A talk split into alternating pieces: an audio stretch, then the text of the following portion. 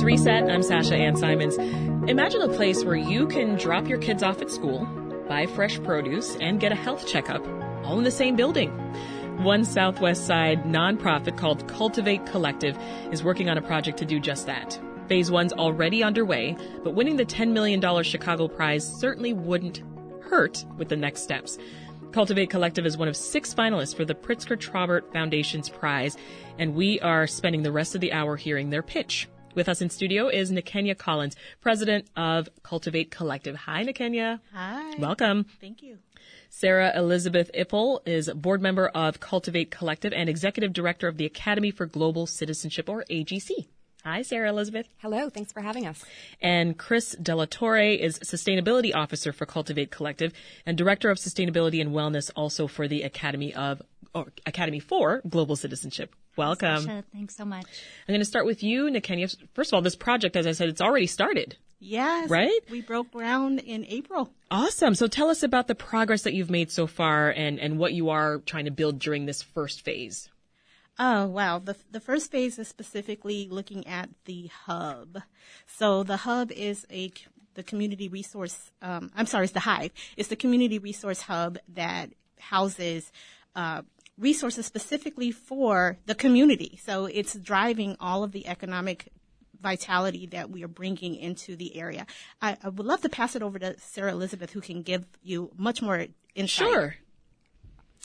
Well, as Niquenya was saying, the Cultivate Collective is this six acre community hub on Chicago's southwest side that really integrates education, wellness, sustainability, and economic vitality to drive international or to drive generational impact. Mm-hmm. And there's these two primary phases, as you mentioned. Phase one is currently underway, and for those listening in uh, who might be interested in a little brain break, can check out the live cam on our website, which is cultivatehere.org. Uh, but but the Hive, um, as Niquenya was saying, incorporates health, education, and sustainability. It's going to incorporate an early childhood Head Start center, kindergarten through eighth grade public school, operated by the Academy for Global Citizenship, That's a federally incredible. qualified health center operated by Esperanza, a three acre urban farm operated by Urban Growers Collective, a neighborhood fresh food marketplace, these community wellness facilities. So that's all in the phase one that's going to be completed next summer.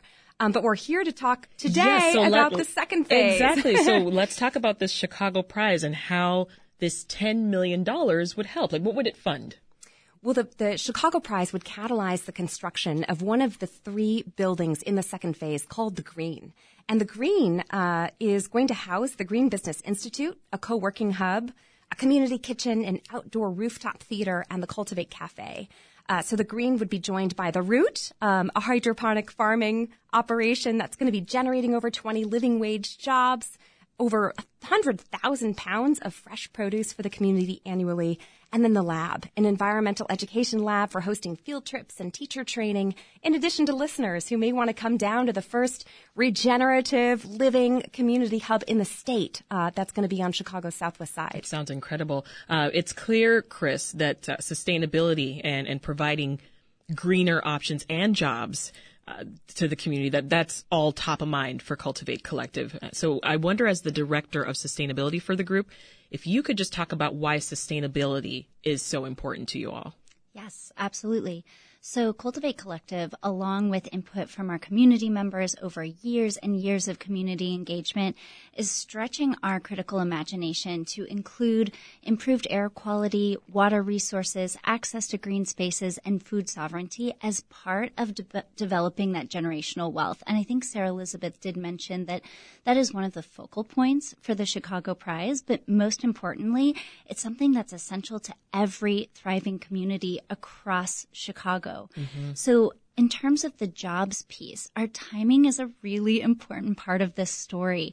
So, right now, we are in a historical moment where we are seeing more investment than ever at the federal, state, and city levels that are legislating and mandating new and clear pathways for financing, workforce development, and community engagement, all through these green pathways and these green sectors. Yeah.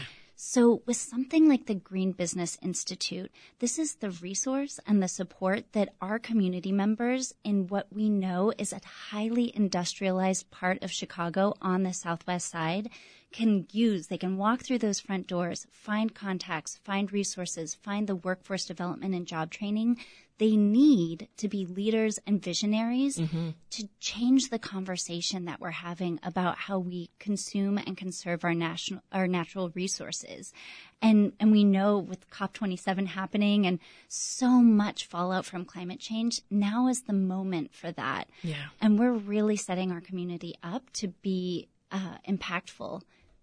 Absolutely. Well, can you, Niquenya, can you take us there? Like, where exactly is this community hub going to be? And, and why'd you choose that location? Absolutely. So, Cultivate Collective is located in LeClaire Courts, where I was born. So, LeClaire was once home to 600 row houses built in 1950 by the CHA, Chicago Housing Authority. So, some people refer to us as public housing, but mm-hmm. we saw ourselves as a family. Our community's homes were raised in 2011, so there's a 40 acre site that has been sitting vacant, but it marks the start of the gateway to the Midway Cicero corridor, and it's been surrounded by disinvestment. So my community has been mostly forgotten and crying out for help for a very long time, uh, but now we are bringing in this amazing project on six acres of that vacant land. Yeah. This is personal to you then. It's very personal to me. Five generations of my family have been born in and lived in, uh, continue to live in our community. So, uh, because I have been an entrepreneur and pretty successful, I would say, my journey has been pretty difficult because I had to leave our beautiful neighborhood in order to access basic needs like get a good education, find quality health care, get groceries, and so much more. So it's my bringing, personal mission. And by bringing these opportunities in, hopefully folks, you know, down the line don't have to leave. Absolutely. Yeah. As we talk about goals, Sarah, Elizabeth, um, why does the community need something like the Cultivate Hub? Well, I think as Kris mentioned, you know, we're really rooted in these four pillars. Um, this is an evidence-based framework for community revitalization. Um, every thriving community has access to high quality public education and early learning. Every thriving community has has these economic opportunities and pathways, mm-hmm. right, to employment um, healthcare and fresh food access, access to green space and parks and nature. Um, these are all foundational to the the elements that communities need to thrive. Are you incorporating feedback from from the community? Absolutely. What have they been saying? In fact, yes, almost 20 years now, almost two decades of working hand in hand in partnership with community members um, who have been uh, just so critical to the process of really driving the vision for Cultivate Collective. Um, and perhaps Niquenya, who I know has been so instrumental in a number of our community engagement events, can talk a little bit more about the board and Strategic Advisory Council, who's been part of spearheading Sure, absolutely. Thank you, Sarah Elizabeth. So over the past four months alone, we have held 94 community engagement events. And it was at one such event that I learned about this project, Cultivate Collective, and eagerly stepped up to help champion us forward. Cultivate Collective is the result of hundreds of voices, just like mine, who have come together with a singular vision of seeing our community thrive. So yeah. Cultivate Collective has truly been cultivated collectively from us, for us, and with us. And I'm excited that our board is 91% minority. It it has been 72% that have been born or lived on the Southwest side. 45% of our board have lived in LeClaire Courts or were born in LeClaire Courts. Yeah. And 100% of our, Strategic Advisory Council is minority. So mm-hmm. I'm very excited about the community engagement. And, and, you know, there are a lot of moving parts to this project. Does it ever feel too ambitious, Kris? Or do you think that this is just what you have to do? I think this is just what we have to do. I think we are looking at generations of disinvestment in communities across Chicago. And I think you can't have a simple solution to a really complicated problem. And so looking at all of these influencing factors of thriving communities, if we don't build those into the foundation mm-hmm. of what our community needs and how we move forward and how we really look at setting ourselves up for resiliency in the future, we're not really addressing the problem. We're we're continuing with the band-aids and and we think that a big part of solving the problem is listening to what community members want right now Yeah. and and future dreaming about what the community could look like and the role we can play in improving conditions across Chicago for everybody. I think you hit the nail on the head. You can't have a simple solution to a complicated problem. Um, and I know you, Kris, and Sarah Elizabeth, you're both involved with uh, the Cultivate Collective, but you're also part of the Academy for Global Citizenship. And I want to get to that in the time that we have left. Sarah Elizabeth, can you talk about how the school fits into all of this?